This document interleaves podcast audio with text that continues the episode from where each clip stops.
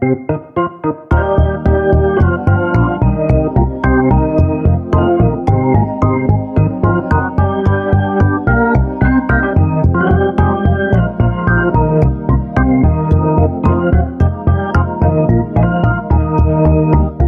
to Swift Unwrapped, a weekly podcast about the Swift open source language and other projects. I'm Jesse Squires. And I'm JP Simard. Welcome to the show. And uh, today we're going to be talking about two recent proposals that are currently in review, but it looks like review will be finishing soon. The uh, Swift archival and serial- serialization proposal, which is uh, 166 and its uh, kind of companion proposal, the Swift Encoders, uh, which is 167. Uh, but before we get started today, uh, we have a sponsor this week. Our thanks to Perfectly Soft for sponsoring once again. Um, today, I want to talk a bit more about where you can find a little bit of help as you're starting to work with the perfect set of server side tools uh, for working with Swift on the server side.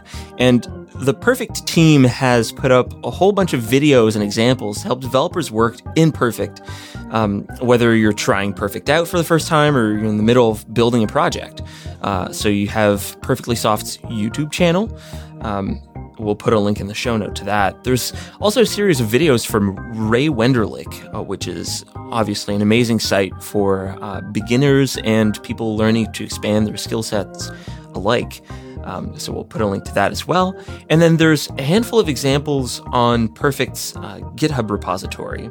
So if you check out github.com slash perfect examples, so that's the org uh, that their examples are under. And uh, I see you know, a handful of uh, of examples in there, like several pages worth of it. So there's there's a lot you can do. Um, so to find out more, check out perfect.org. And again, thanks to Perfectly Soft for sponsoring this episode. All right. So um, let's begin with uh, Proposal 166. So this was authored by uh, Michael LeHew, Tony Parker, and hopefully I pronounced this correctly, Itai Ferber. That's as close as we're going to get, I'm afraid. All right. Apologies. yeah.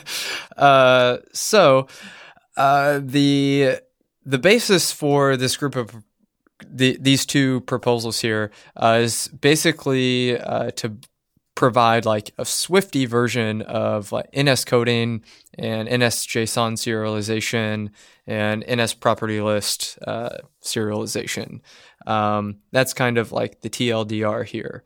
Um, but more specifically, uh, you know, those APIs currently um, obviously, they're Objective C APIs and Foundation, and so uh, a major drawback here is that uh, they don't work with Swift value types like struct uh, and enum. Yeah, that's right. The NS coding set of APIs uh, really date back to a very different time. Um, they were really designed with Objective C in mind. Um, if you've ever used um, any of the classes like NSKeyed Archiver or NS Coding, um, or if you've used things like uh, state restoration on iOS, like Encode with Coder, um, NSKeyed Archiver, NSKeyed Unarchiver. Uh, also, if you've ever tried to serialize things uh, either in a plist or uh, with NS user defaults, um, odds are that you've kind of gone through these APIs here. And even though with the uh, big Swift 2 revamp of a, whole bunch of Swift overlays for the foundation APIs, you still end up having these very stringly typed APIs that are kind of awkward to use from Swift. Uh, and of course, don't work with a lot of the Swift constructs like, like structs and other Swift only types. Right. So even uh, with Swift uh, classes, you know, you still have to inherit from NS object if you want to use NS coding uh, if you want to conform to that protocol and use these APIs. And I think, you know, even aside from the uh, the Swift issues here, uh, just thinking about Objective C, you know, the, the common pattern is you have a bunch of static string constants to use as your keys for encoding and decoding uh, objects, or you can use the the clever uh, NS string from uh, property to like kind of get some type safety there. I think there's uh, probably an NS Hipster article about that. Um, and then with the NSKeyed archiver APIs, this is one of the few places actually where if deserialization fails, you will it will throw an exception. Uh, there's no like NS error pointer like what you typically have. So uh, this is like one of the few places you have to remember to uh, handle those exceptions, right. which is uh, inconvenient and I'm, I'm sure surprising for beginners and well, it is surprising, especially because if you're coming in from a different language, uh, or if you're new to Cocoa development, uh, and you know, odds are that we probably have folks listening to this show who never really got into Objective C. They they're probably right. new to programming with Swift, and in a lot of other languages, um, exceptions are actually meant to be handled at runtime. Right. The Cocoa foundations, or the, sorry, the Cocoa conventions um, are really not like that. All of the exceptions, or the vast majority of Cocoa exceptions, aren't meant to be uh, caught. In in fact, it's quite difficult to write safe Objective C code that also catches exceptions. You kind of mm-hmm. need to pass a special compiler flag, uh, and and not only that, but odds are that these exceptions aren't meant to be caught. They're more meant as um, usage errors, uh, developer errors. And so uh, when you have this API that throws an exception, this uh, uh NS uh, keyed archiver and unarchiver, um, sometimes you'll have folks that actually try to catch these at, at runtime and then they'll be leaking memory because right. ARC isn't safe with memory exceptions or, or, with exception catching rather. And so you, you end up having this really difficult to, to use thing that especially is not very obvious how to use from Swift. So there's a lot of room for improvement here. So I'm happy that, uh, that this is moving forward. Right. I've even seen new newcomers like throw their own exceptions instead of uh, writing an API that passes back an error pointer. And I'm like, uh, maybe this is not the best thing to do. Well, that's um, something that the language ultimate, ultimately lets you do, right? right? It's up to the developer um, to decide if, uh, like, you're throwing a, a, runtime exception to indicate an API usage error, or uh, if you're doing it to, to report uh, an error that should be handled at runtime. And this is one of the um, really controversial things that Swift did where you cannot catch a runtime exception from Swift. You kind of need to write Objective C code and then wrap it in Swift if you're going to do that. And uh, I personally think that was the right move because Swift does have other mechanisms by which to report uh, API usage errors. And not only that, but the type system um, actually addresses a lot of the cases where uh, you would have had to handle API misuse at runtime in the past can sure. now be done at, at, compile time. Right, right. Yeah, so uh, that kind of brings us to uh, this proposal, and it relies heavily on these ideas of, of type safety. And the core of it is really these new uh, protocols that the proposal defines. So there's this encodable and decodable protocol uh, and as well as a codable protocol. It's really just a type alias uh, that uh, resolves to conforming to both of the encodable and decodable uh, protocols. So the proposal outlines uh, basically all the primitive types will conform to codable and so when you write your own types uh, let's say you you know they provide this example here of a uh, struct uh, location with a latitude and longitude property, both of which are doubles. Um, and because double is codable, uh, you can make your entire struct codable with without any extra code. A lot of this uh, will be generated for you by the compiler. Yeah, that's right. And in the time honored Swift tradition of um, adding metaprogramming capabilities as part of the compile time flow, and with uh, expose via via type safe interfaces, um, this is all done for you at compile time. And much like the member-wise struct initializers that mm-hmm. are generated automatically, uh, Jesse brought this up to me earlier.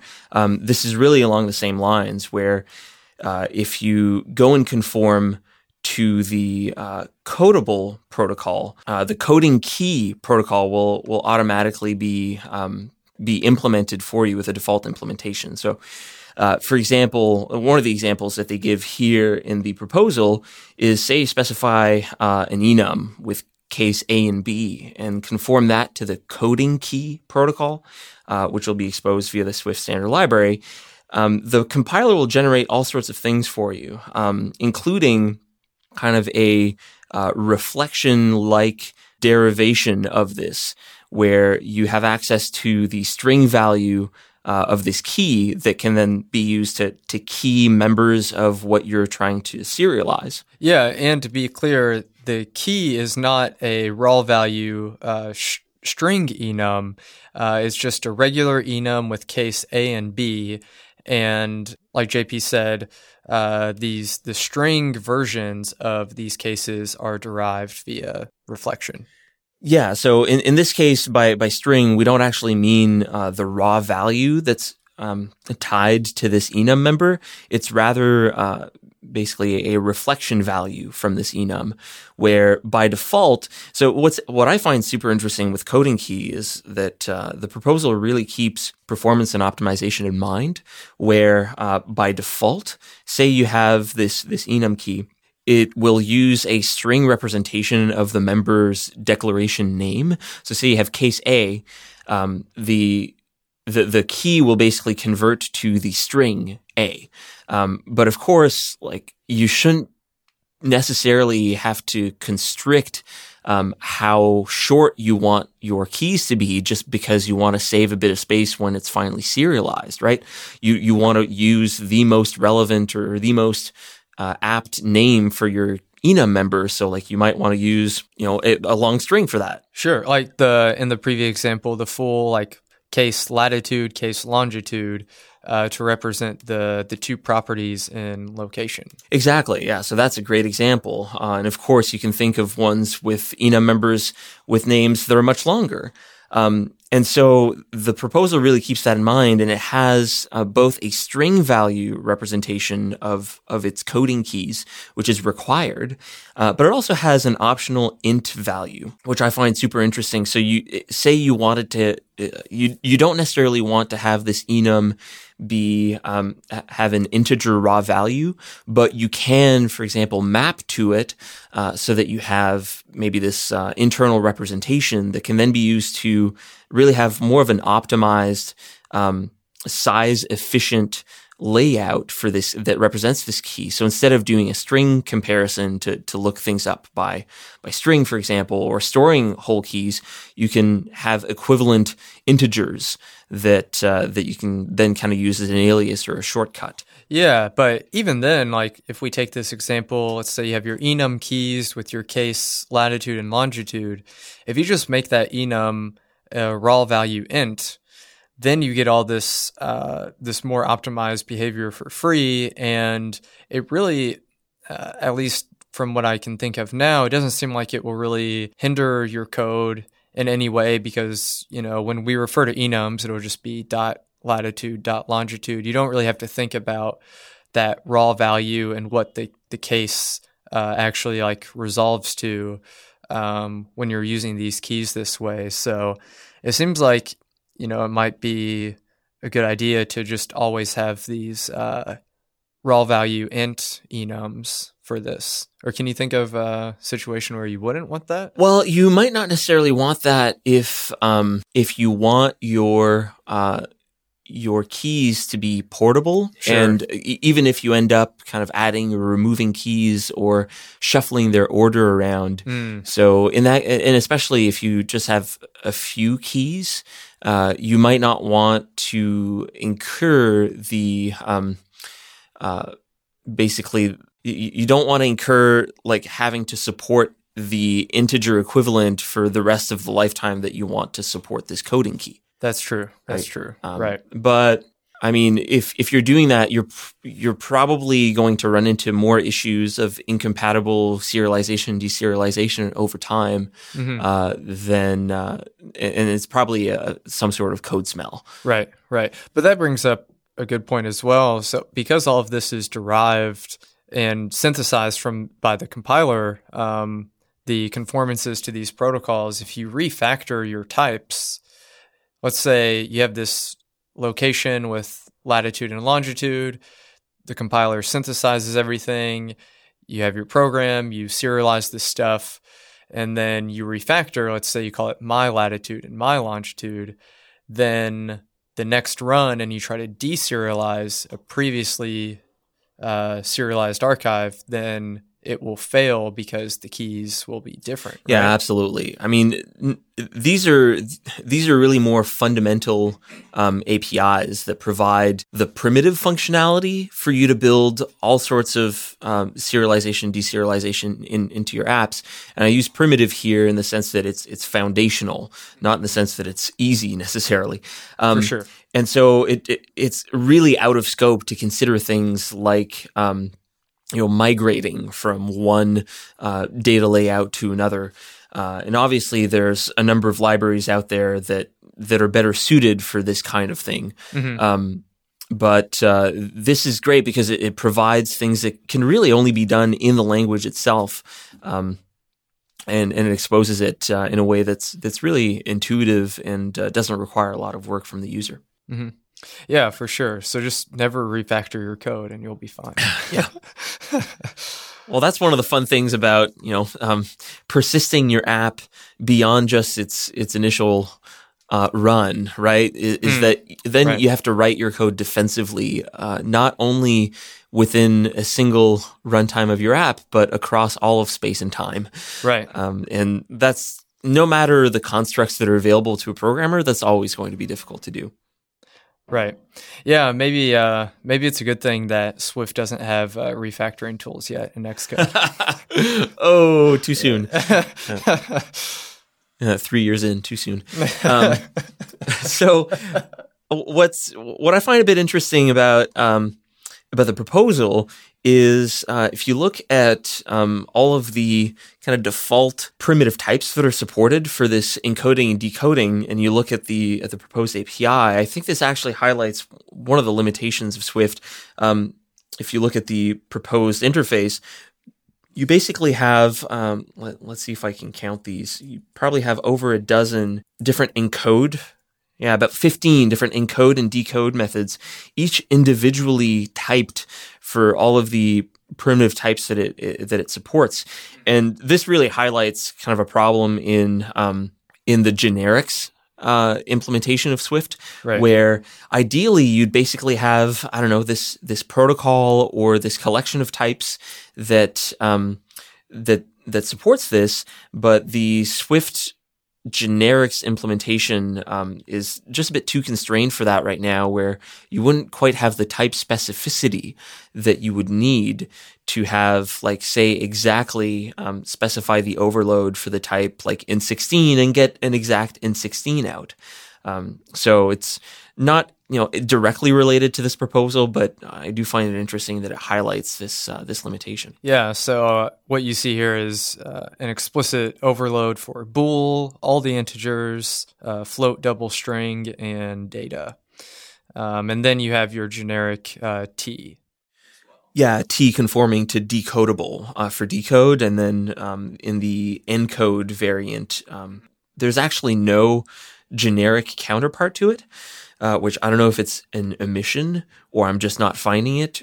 Oh, actually, yes, there there is. It's just mm-hmm. ordered differently than, yeah, yeah. than the decode ones. Mm-hmm. So what I'm saying here is that uh, the Swift generics aren't um, specific enough in this case for the generic variant of encode and decode to be sufficient um, to to also have all of the primitive types that it wants to have support for out of the gate. Yeah, what's interesting is uh, in at the end of the proposal here, uh, they uh, they note um, the implications for source stability and ABI stability.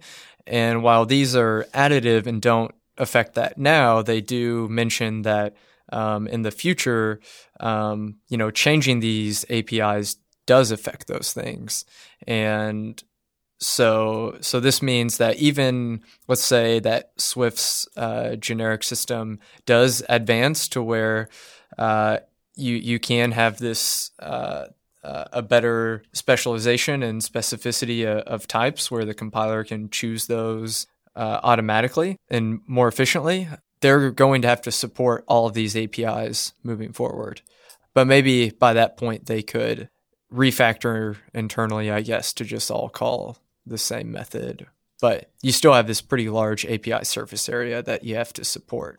Absolutely. Um, and, and of course, that's one of the advantages of generic programming.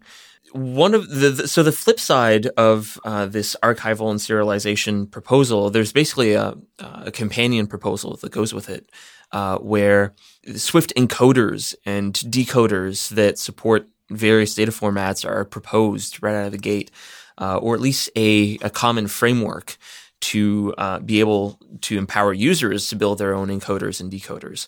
And I find this um, fascinating, especially because they uh, explicitly reference some of the community driven uh, encoders and decoders that exist out there, like Object Mapper and uh, even Argo, um, which are existing JSON uh, serializers and deserializers. That JSON. Oh, JSON always comes back to bite you. Um, so it's it's great that uh, you know this was really part of the consideration is looking at okay, well, in practice, how's the community using this, uh, and let's make sure to cater to that.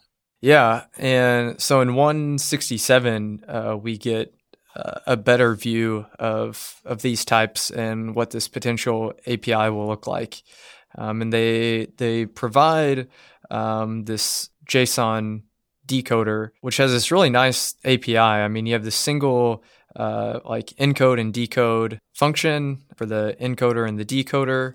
Um, and it's nice because you pass in the type. So it'll be like uh, location.self.